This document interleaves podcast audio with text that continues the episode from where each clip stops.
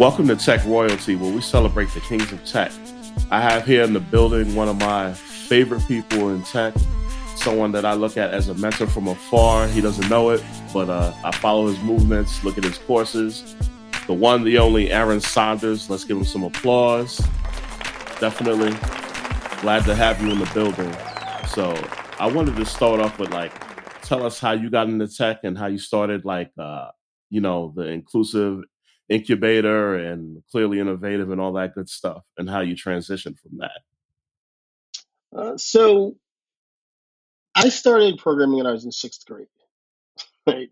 So I I got into tech pretty early, and at that point it was just a hobby, right? Because that was it was many years ago. Without saying what my age is, it, it was many many years ago. Same here. Uh, so you know, like it was it was on a. I first started programming on a Commodore PET. So that's how long ago it was. And um, you know, back then tech wasn't what it is now, right? It, you know, now it seems like everybody wants to be a technologist. Everybody wants to work in tech.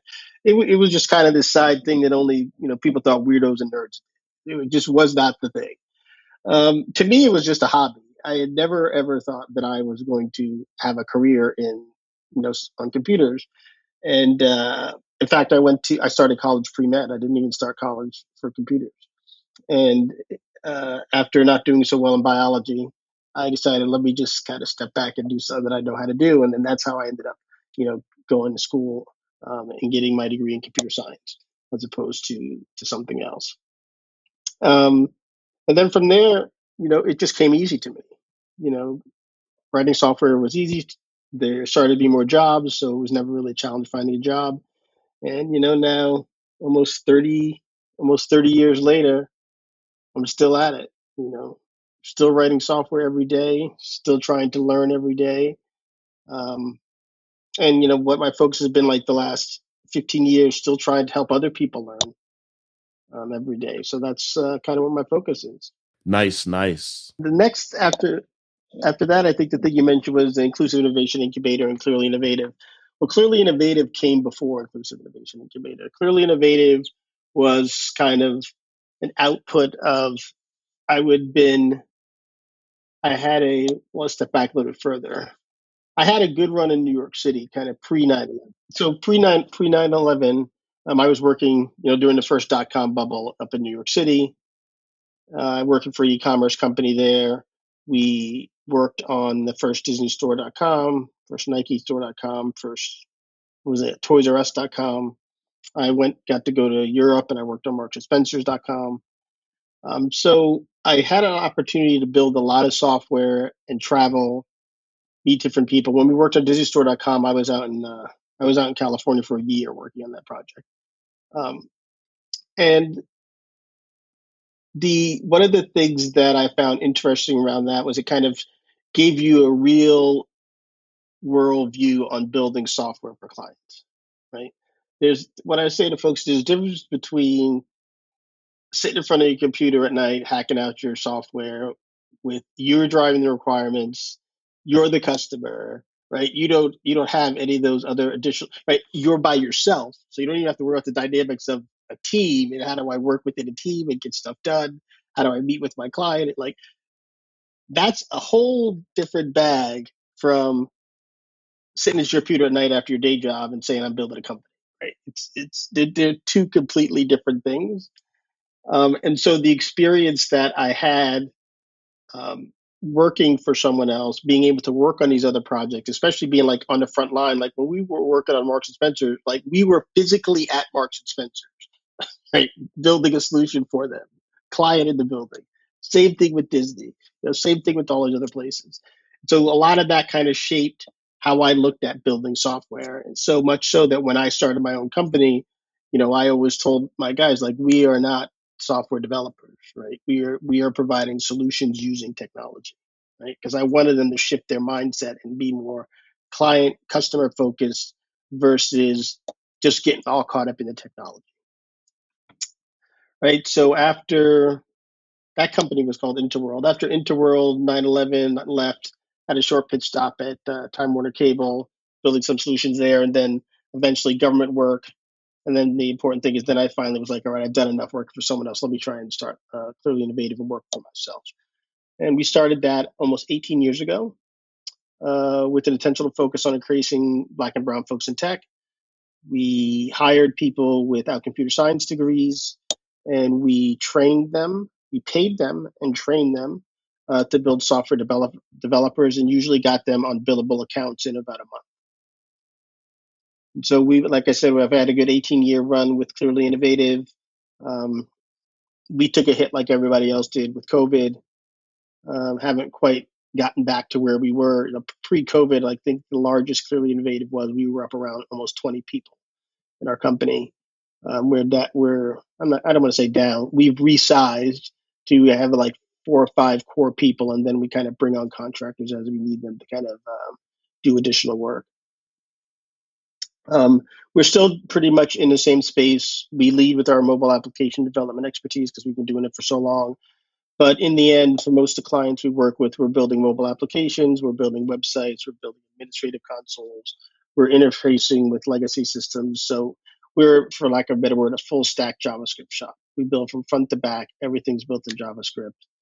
We keep pretty much everything in house. Uh, except we out we outsource uh, some of our UI design. We don't have that in house.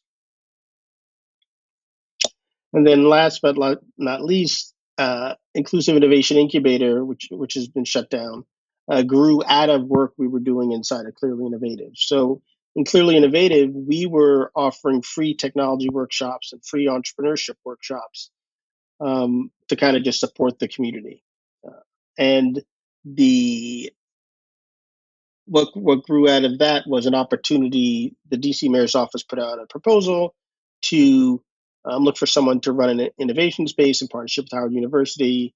We replied. We were awarded that opportunity to do that, and we ran that right up until COVID happened.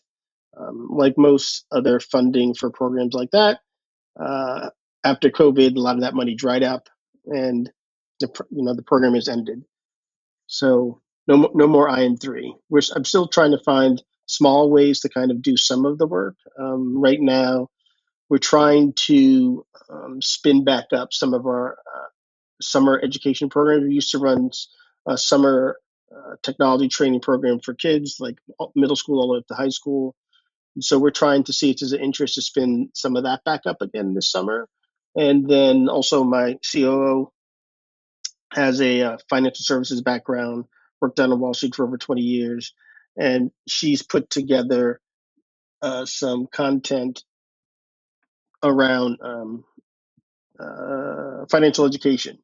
You know, so you know something that's always mattered a lot to her was increasing you know understanding of finances. You know, credit cards, bills. You know, what is a mortgage? What is a stock market? Just basic understanding of finance um, in the community. And so she she has some content uh, that we want to launch, and so we're pushing um, this financial um, training and also technology training that we want to try and run for some summer programs this year.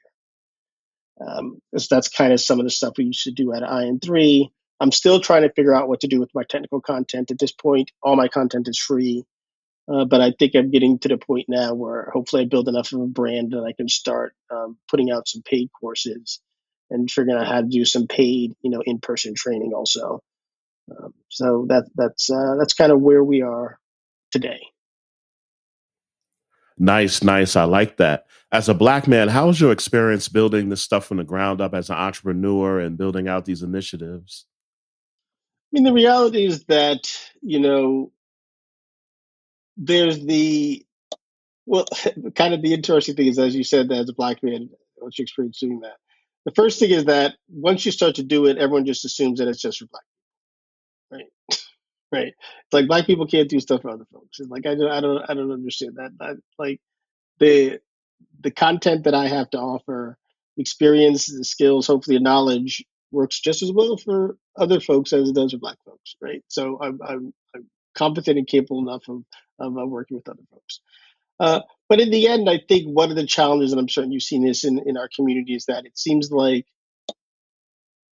when it comes to getting funding for the work to support our community, uh, rarely does that funding go to people of color.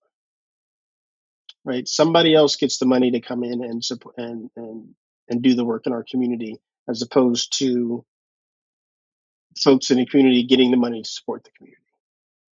Uh, I can honestly tell you that's one of the reasons why I pulled back from doing a lot of the work. Like I just got burnt out. Like IN three was like a huge, you know, physical, mental, emotional, and financial burden on Clearly Innovative. Like it almost sunk Clearly Innovative because I was I basically was pulling all the profits out of Clearly Innovative to support IN three. Uh, because I couldn't get any other than the mayor's office. I could not get any financial support from anyone else in the community, from anyone else in the DC area. And you know, it emotionally it hit me hard for the longest time. And this other brother I know, he basically told me he's like, "You didn't do anything wrong. You just didn't have the support that you needed." And so, you know, I know that mentally you're discouraged and you know you're like stressing out like what did you do right? What did you do wrong? But it's like you just didn't have the right partners. You didn't have the right um it, it just wasn't the right time place and I, I think that that has a lot to do with it. And i think uh, time will tell. Wow, and that is that is something deep because yeah, a lot of times we don't have that support and funding, like you said. And I actually thank you for being very transparent on that because that is a, a glaring issue um, you know, like you said, you know, even the venture capital funds aren't really ge- geared toward us in that way, and you know, all of that kind of stuff. But uh, you still went through. You know, it was resi- you still were resilient and you still persevered. So that's a testament to that. And you know, like you said, you have other initiatives coming up, and I know you're doing like the teaching and building your brand. Uh, can you elaborate a little bit about building your brand and what made you do the uh, pivot? Well the the the thing is that you know i started clearly innovative because i believe that uh, there is great financial opportunity exists in the tech ecosystem. Like there's money to be made here right? And and so i want to scream as loud as i can to folks uh, specifically folks that look like me like yo you got to at least give this shit a try right I don't, I don't like. I'll, I'll tell you honestly. I don't believe in this. Everybody can code BS, right? I'm, I'm not on that train, right? I don't think this is for everybody, right? And but I think we need to find an on ramp for anyone who wants to try to try it and and figure out this just might be the thing. I'll, I'll tell you what, story. We had a guy who worked for us, um, who he stumbled into coding, right? and he was extremely good at it. And I asked him, "Why did you get into it so late?" And he just said, "Well, he just didn't know about it. It was just never any. He just never considered it as an opportunity or a career path for him." I we uh, we taught a class at IN three, and I had this uh, woman who came and took the class, and you know she would come in late sometimes, and you know one day I was just chatting with her afterwards, and know, she worked at Booz Allen, had a very successful career, and she was there trying to learn how to code and i was like yo what's up with that? She's like hey i like my job but i i really enjoyed software development. I'm figuring out trying to figure out how to do a transition. And she's like until i got to college she just didn't even know that this was a field that she could go into. Right? So it's about exposure right and so the point is like how do we make sure as many people and i hate saying this term safe space but i, I haven't found another term to say another way to say it. Like, how many people are missing out on these opportunities because there isn't a safe space or a safe path or a safe person to have the conversation with where they can get what's the real deal? Like, let's let's be real about it. There are gatekeepers in this community, right? There are gatekeepers in the tech industry, and there are folks that they will let in, and most folks who can get in without experience get in with relationships just like anything else. Relationships matter. Relationships and some base knowledge right? And so to me i have some relationships but i have a lot of knowledge. And i want to share that knowledge to as many people as i can so that they can figure out if this is a thing for them if it's a thing for them hopefully they get to the next place with it Nice. And do you see any way around the gatekeeping? Because that's a real big thing. I, I, I, I think in the end, you just have to build shit, right? It's easy to get shut down if you don't have anything to show for yourself, right? And so that's why I think it's important to build something, right? You can take your classes, look at your tutorials, read your books, but you got to build something. And you can't wait till you get somewhere to build something. Because there's a certain set of experiences that you're only going to get from building right? That you're not going to get from, you know, sitting in a class or or just watching a bunch of videos. Like at some point, you just have to build stuff. Nice, nice. And do you grapple at all with like imposter syndrome? I know you've done so much and accomplished so much. Is that something that still haunts you, or you kind of I mean, conquered it? I mean, it's it, it's. I could also tell you you know, a lot of the stuff we did at IN3, I had wanted to do earlier, but I was afraid to do. Um, I wanted to start my YouTube channel earlier than I did, but I was afraid that people are going to say this is just trash. Right. And some this is something that I say to folks now. And like I'm going down to Render Atlanta and I'm going to speak. And you know, one of the things I'm going to say to folks out there is like, some of y'all could be up here right? You just got to you just got to do it, and and we need more folks to do it because every time a tech conference comes out, I scroll through the list of speakers, right? And there's usually the usual suspects, right? There's a couple of black and brown folks you see. They're on the. They're already broke through. They're on the circuit. They are showing up at all these places. But it's like we need more folks that look like us to get up and get out there, right? And I'm going to keep it real. We need more brothers, right? You know, we're here talking about men. You know, brothers got to step it up. like the sisters are out there.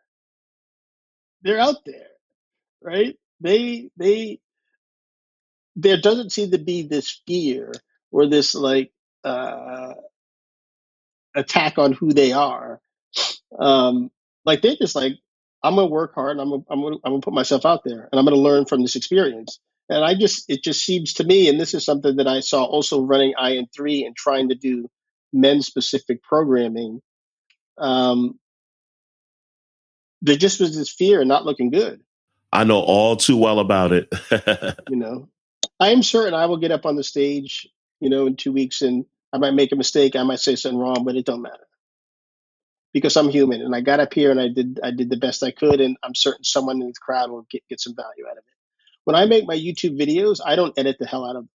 Like you see how you see some of these YouTube tech videos and dudes are just typing away completely error free and perfect solution at the end, right? Come on, man. You know that, that's that's not how it works, right? Or they practice it so many times. Word.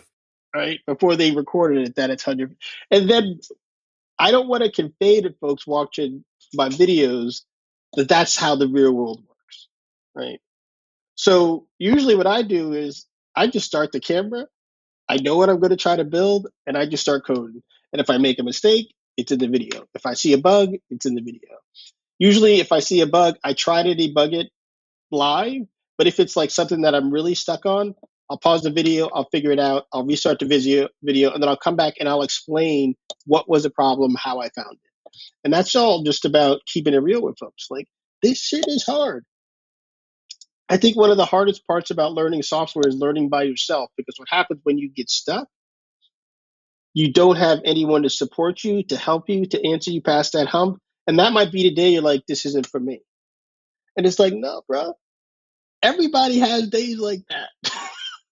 That's just part of this hustle. That's part of the deal. You're gonna have days where you're stuck. You're gonna have days you can't solve. Like I, after all the years I've been in software, there's still days that I will spend hours stuck on something simple. And then when I figure it out, I'll be like, all the time, all the time.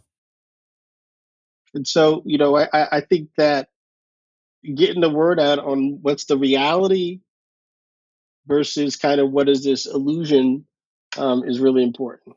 Yeah, I'm glad you spoke to that because uh, it took me a while to even start this podcast because of that. It's like, yeah. I don't know, man. I'm not that kind yeah. of guy. I hate the way my voice sounds, and you know, all kinds of excuses instead of just going with it and just doing what you got to do. Yeah, you got to you got you got to go with it, and you just learn along the way. And it's just about creating content, you know, and staying consistent. Like I said, it's my YouTube channel. I was looking the other day. I've I've got like almost 275 pieces of content out there now, you know, and it's just. I'm certain there's some good videos. I'm certain there's some bad ones. I look at my new videos I'm putting out now versus what my older ones were, and I'm like, yo, I've come a long way. It's funny you mentioned what you sound like. My first couple of videos, I never recorded my voice what I did was, uh, you're old enough to. Do you remember the VH1 pop up videos? Absolutely. That's how I did my videos back then. So I would just code, and then every now and then a little cloud would pop up, kind of explaining what I was doing, and then just move on to the next section. Because I would just, I was like, I hate the way my voice sounds. Then finally, I realized, it don't matter. You know, just deal with it. It'll, it'll all be okay. And uh, then I started recording my videos uh, with voice. Nice. Yeah, I definitely got to check out those React Native ones because I'm looking into doing some React mobile development. Maybe check it out, play a little bit with it. Yeah, I mean, it, it's it's funny. I I uh, I always go back and forth with, with React Native. Um, I've done some React Native stuff, clearly, as you can see from my website, but you know, I still go back to the Ionic stuff. And when I talk with clients or people that are interested about it, they always ask me, "Well, why don't you just do React Native?" And I say because I'm just a better JavaScript developer. And 99, well, I won't say 99, 90% of the things that people are trying to solve with their mobile applications, um, I can do in JavaScript with Ionic and package and capacitor. And then it gives me more time to focus on the business that I'm trying to solve, as opposed to trying to learn a completely new platform, um, dealing with some of the problems that you get with React Native versus just, I mean, it's just a website, right? A mobile, a lot of, and if you think about it, a lot of mobile apps are even simpler than a website, right? The constraints that you have on the side of the device, the constraints around standard user interfaces, it makes it just so much easier to build a mobile application if you understand that there's tools like Capacitor to just package it up and deploy on device. Instead of, yes, React Native is React, but it's not a website. And there's a lot of magic happening there that when stuff goes wrong, it can go terribly wrong. And it will go wrong, trust. So, but, you know, React Native has a huge following. And my point is if you have the time and the means to stop focusing on your business and learn React Native and build a React Native application, then go for it you know, I one of the things that that I've kind of accepted a long time ago, and I mentioned to you earlier, is that to me the technology is just a tool. I'm not going to fall in love with any of it, right? I'm just going to find what works for me, what gets me to add value for my clients, make some money, feed my family, and keep it moving. You know, if a client comes to me and I try to get them to do Ionic because I know I can do it faster, better, cheaper, and they don't want to, and they're like, "Well, it has to be React Native," I'll build it you know, I've built some React Native projects for clients. And as we get through it and we run into issues, and I'm like, bro, this could have been easier. we just built it as a website and packaged it. You know, there's nothing you're doing here that's rocket science. Why does it need to be this hard? You know? You know, find someone inexpensive, design the web pages, just HTML, CSS, package that join up, add some plugins, and keep it moving. Yeah, I think clients get caught up in like what's new and trending and what's hot, and they're like, "We want that."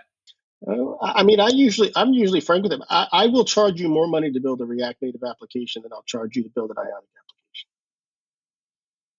because a it's just cheaper to find JavaScript developers. I mean, let's just be real.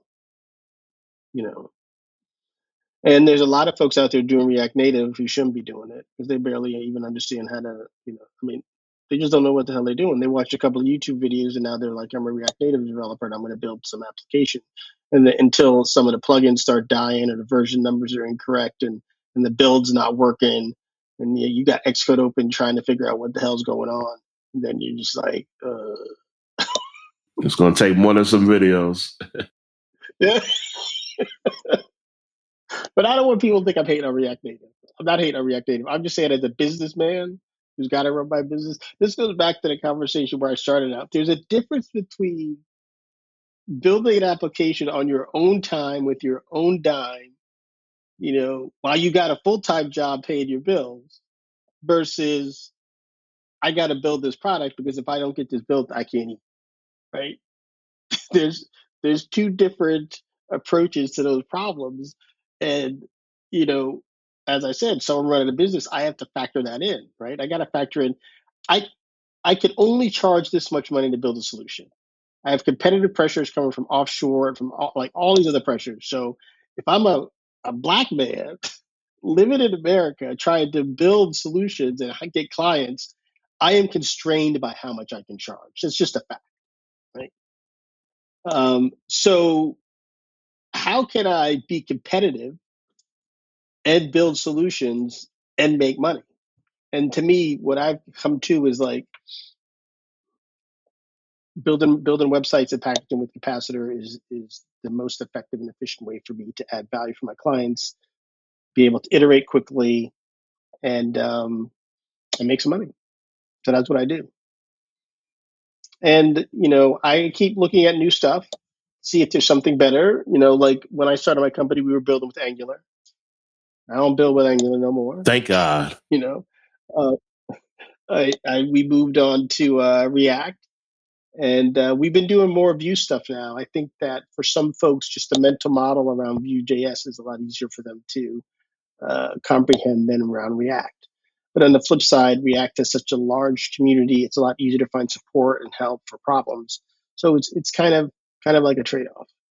But like those are things that I think about um, when I'm applying technology to a problem, as opposed to well, I just like React, so I'm just going to React. Right. Nice. And what do you like most about being an entrepreneur and kind of like a trendsetter in this space? I like being an entrepreneur because it gives me the freedom, and freedom and flexibility. I guess it's uh, in theory, a lot of people are getting that freedom and flexibility by quote working from home, and then you know have, having the ability to kind of do what other whatever uh, whatever else it is they need to do, just long they can you know dial in for any meetings or or whatever. Uh, but you know, I I have uh, you know through the last eighteen years I've run my company. I have two young kids at home. Uh, my son is off to college, but uh, you know I have a young daughter. Uh, it's given me the flexibility to kind of be there with them in the mornings, pick them up from school, just kind of do some other things that I know if I had a regular nine to five job, specifically working in an office, and I just wouldn't have been able to do those things. Um, so I'm I'm very happy about that. As an entrepreneur, I don't I don't think I would have ever been able to, you know, start my YouTube channel, do the blogging and do a bunch of the other things that I'm doing if I had a regular nine to five job. Like I mean, I'm certain you know this, but like it takes time to create a video? And you can't just squeeze that in after work when you got a wife and kid and stuff like you need to spend some time during the day working on this stuff, right? You need to spend some time researching what's happening, what's interesting. Like these things take time. Even just for a 30 minute video, like it takes time to do this stuff, but I don't think I would have ever been able to do it um, if I had a regular nine to five. Words, so true. You know, it definitely. Let me put this way: I don't think I would be able to do it and maintain the relationships that I needed to with my family. Yep, I know that's right. It's a regular nine to five job. Yep, yep. Yeah, I was also going to touch on that because that's something that we run into a lot. You know, as an entrepreneur, like you said, working in tech, going to conferences and, and teaching and preparing things.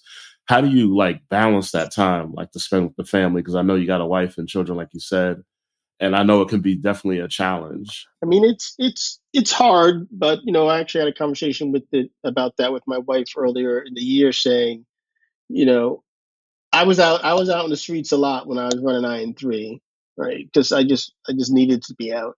And then, like I said, COVID hit, things slowed down. But um, you know, as an as an entrepreneur, you got to be out in the streets. You got to be like you need to, especially for the work that I do. Like I need I need lead gen. I need clients, right? Like I'm a services firm. I can't be just sitting at home all day, you know, on Twitter, hopefully running Facebook ads and hopefully finding clients, right? Like even to this day, I'm still getting clients from folks that I met. I mean, getting work from folks that I met. Like we have a client now. That, like we, uh, we started with them last year. That it came from a, a guy that I met at a conference probably four years prior, and the company he worked for needed to build a solution, and they were reaching out to folks, and he remembered that he met me at this event four years ago, and we got on the phone, we talked about his problem, and we've now been engaged with them on a project that one project that just wrapped up, and we we about a month ago we signed paper for phase two of the project. Right, uh, a lot of the work that we get are from people that I've met face to face from my past, and it was one of the things that when when I go back over, you know, because every now and then we we look back and say where are these coming from? Where are the deals that we actually closing from? Like a large percentage of them are coming from people that I met face to face from being out and so I just need to get back out in the streets, you know? And so, like I said, speaking at renders important. You know, um, I think people have shifted to trying to build more relationships online. I mean, since COVID and everyone got comfortable building relationships that way. And so that's why, you know, the YouTube videos matter a lot more. I'm way more active on social media than I was before. You know, promoting myself. Before I was just, I didn't use Twitter, Instagram, TikTok. I didn't use all of them as a marketing kind of branding tool. I just use it as, you know, I'm just out here chatting about stuff, right? Sharing information.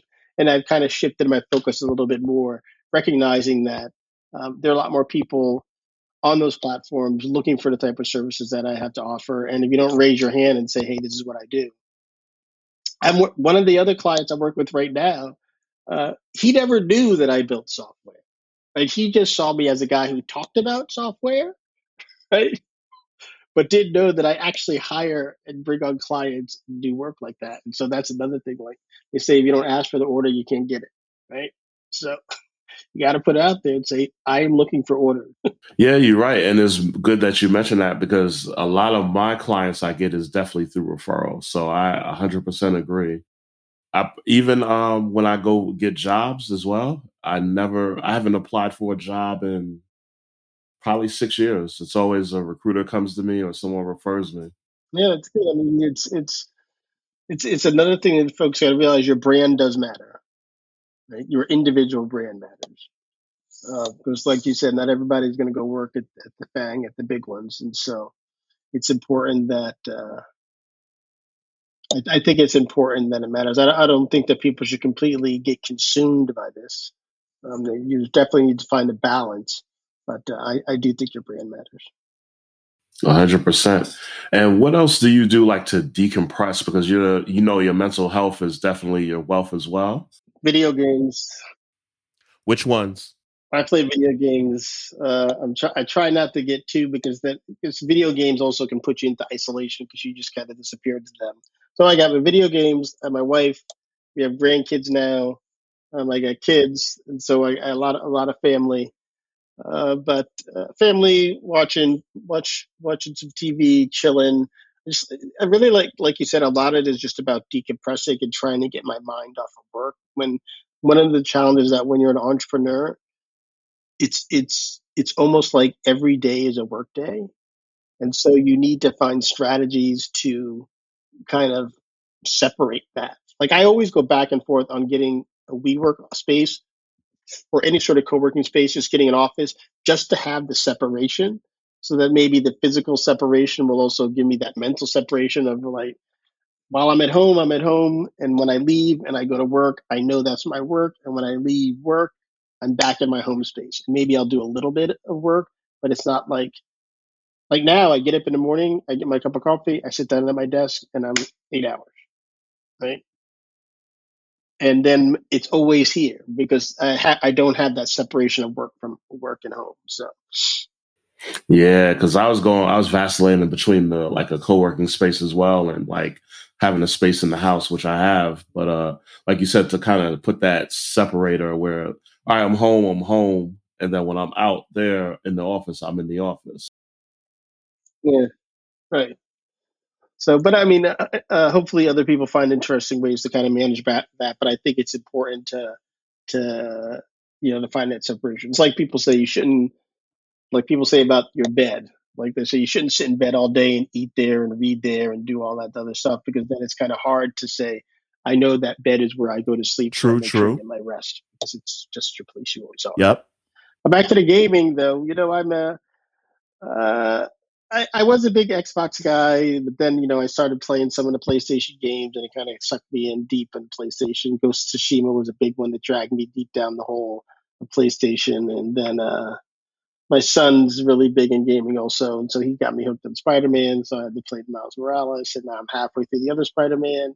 I did Miles Morales and then went back, but then I also had to take a detour for Horizon so I played that one, and I played Horizon Two, and then now they have the DLC. So I gotta, gotta get all back on good games, by the way. I haven't really been on my X, Xbox much lately. Every now and then I'll pop on there and see what's on Game Pass and play some games. And uh, my new one is because I've never been a PC gamer. I bought a Steam Deck, so I've been uh, venturing playing some games on my Steam Deck. It's kind of pretty amazing what they've managed to do on this little device. Uh, so know, oh, also, I'm just a tech guy and a tinkerer. So, you know, I did I really need a Steam Deck? No, but you know, it's just kind of an interesting thing. So I wanted to play with it and check it out. So those are the the kind of things that I do. Know, trying to spend find ways to spend more time with my wife now. Also, that's always one of you know don't want to you don't want to get too comfortable, right? You know, I want her to know that she's appreciated and loved, and so one of the ways to do that is to make time for her and do some things together. Yeah, absolutely. So, how do you like the Steam Deck so far? Like I said, it's it's pretty amazing for what it does. Um, you know, we went, we took a trip to my, uh, not Miami, to Orlando to my parents and my sister, and you know, just being able to pop the thing out, flip it on, and and play video games are pretty cool. Uh, uh definitely pretty cool. Like I like I would never pack up my Xbox, which I've actually seen some people do. Like take their Xbox and a PlayStation with them on vacation. That's a little much for me. Um, nah, it's too big, man. Yo, I've seen people do it. I see people with like a suitcase carry on just their game stuff in it. and I'm like, but with this, I will take this with me and I, and I, and I will play games because like I try gaming on my phone, but it's just too kind of small. I'm getting old, hard to see that stuff. This screen's a little bit bigger, and it's it's just a lot with the just the way it's structured. It just makes it more more reasonable. I, I enjoy it. It's a nice little escape play. And I think also the fact that the battery life also has kind of a built-in uh, timer to say, all right, you've been playing long enough. You know, put it down and go spend some time with your family. Nice. I like that. I like that. But yeah, I still can't get over that. People are packing their Xbox, and I've seen the new Xbox. Yeah. It is huge, and even this PS5 I have is like it takes up probably like a quarter yeah. of my desk now that I have. Yeah, the, yeah, the PS5 I think is a beast. It's it's entirely too big. Um, but also, also kind of like the work life balance. Uh, like I mean, you know, I think it's been like like two years ago. I went to the Bahamas for six weeks to teach down there. Yep, I remember that. And and uh, you know that was also kind of another uh, kind of turning point, pivot point in my life was uh, going down there. A just because since I was down there by myself without my family, you know, after you know, so I would teach in the morning and then I had office hours in the afternoon for all the students. And then, you know, you just had the rest of the day to yourself. And so I, I started walking more, exercising more, going down to the beach and just chilling. And I, that was kind of the break that I needed to kind of put me on the path of that to say, Hey, Aaron, it's okay to take a walk. It's okay to relax. You know, whatever work problem that you think you have to run back and solve, it'll be there tomorrow. Trust me, work never stops. Yeah, it'll definitely be there. Yeah, so you got so you have to stop it, right? You got to say I'm done, and uh, deal, and it it will be okay tomorrow. There's even times with some of our clients, like I'm just, just like, yep, I understand that's a problem, and you know we'll get to it on Monday. you know, because it's like I've been down that path, and I'm sure other developers are, where you're just so focused, you just burn yourself out, and yep. you're just like, oh, I'm just going to grind this one week, and then next week it'll be okay. No, no, bro. It is. It's there'll be some other problem next week. So if you don't take that break you need, you're just gonna. It's just gonna be bad. Yeah, as a developer for the last twelve years, I can tell you that don't work. And honestly, if your client doesn't understand that, then maybe that's not the right client for you. Because you're doing them a favor. Like they they want to grind you to the ground for this first couple of weeks, then you're going to be dead for like the next week or two, just trying to recover. So they didn't really gain anything right? And then when you come recover, you're going to be behind schedule because you were burned out those last two weeks, and then you got to grind again, and the cycle just never ends, right? So, gotta gotta figure out how to plan plan better, estimate better, communicate better. A lot of the soft skills that aren't really spoken about a lot in software development. Yep, that's the whole truth. Absolutely. And have you ever had to fire a client? I haven't had to fire a client, but I've I gave him the slow fade.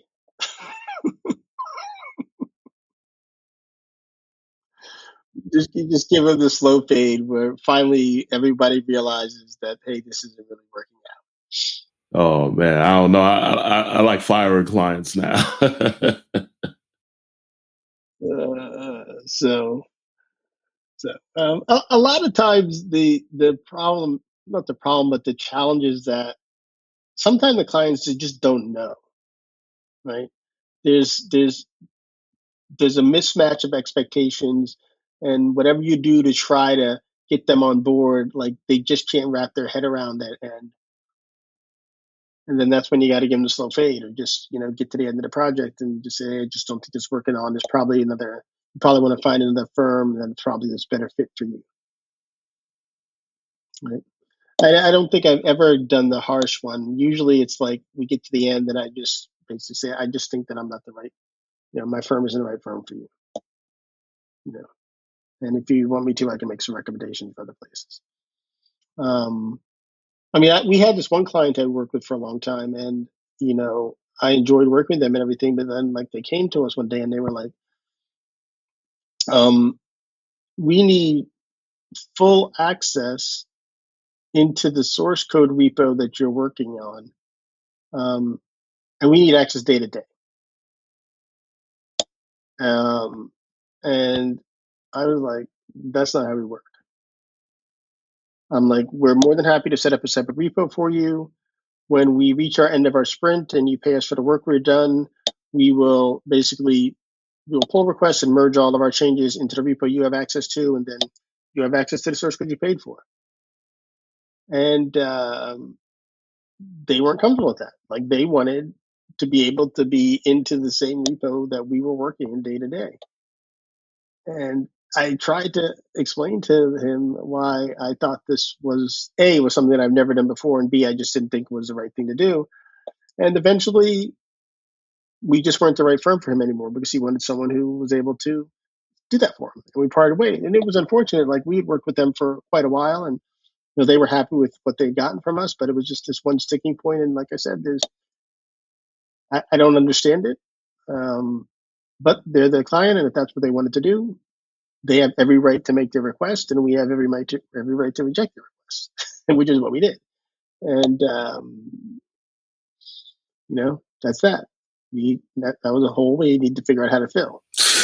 Yeah, clients will will take you on a trip, definitely. Yeah. I just didn't want to start something that would become completely unmanageable later. And then what if I have five clients that are starting to ask for that? Right? What if you accidentally jack up something inside the repo? How do we decide who's messed what up? Right? I mean, there were just so many things that could go wrong with that approach. I was like, nah, let's not do that. So yeah, absolutely. But uh, do you have any words of wisdom you want to give any young brothers that are looking to transition into tech and even transition into entrepreneurship? If they say, well, the nine to five grind isn't for me, I want to start my own tech hustle. Hey, don't quit your day job. That's the number number one rule. Don't quit your day job. Like even when I started Clearly Innovative, like I had a regular full time job. I didn't I didn't quit my when I finally quit my full time gig, I had already had three employees. And I had more than enough work to fill my day and fill my three employees' time. That's when I quit my day job. Um, I mean, just think of your day job as capital to invest in your company right? And especially if you're going out on your own, you're going to need some money in the beginning to get started.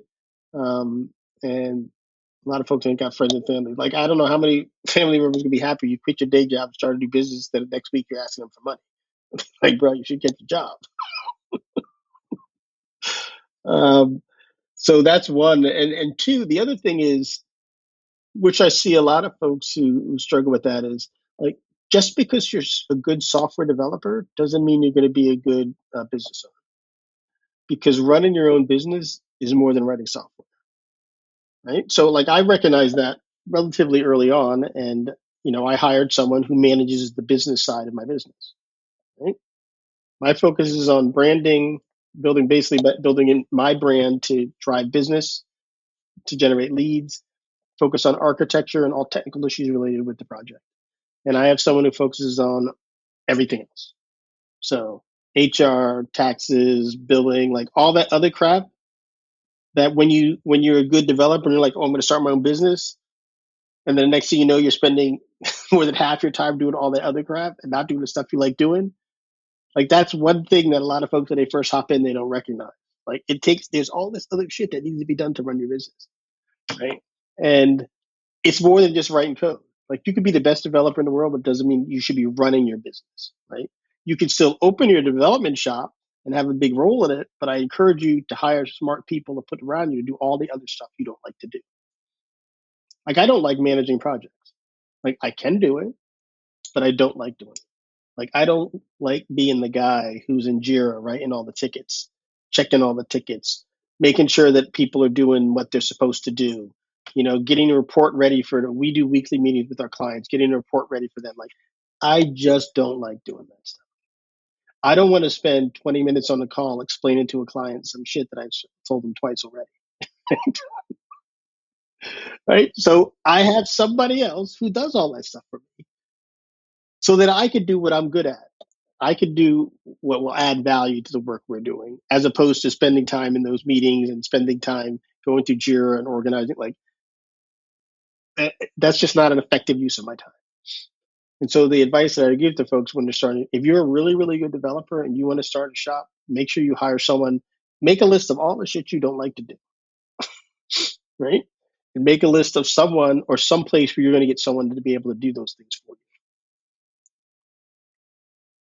you. And it, there's no shame in asking for help. That's probably one of the biggest things. And there's no shame in not being 100% owner of your shit. Right?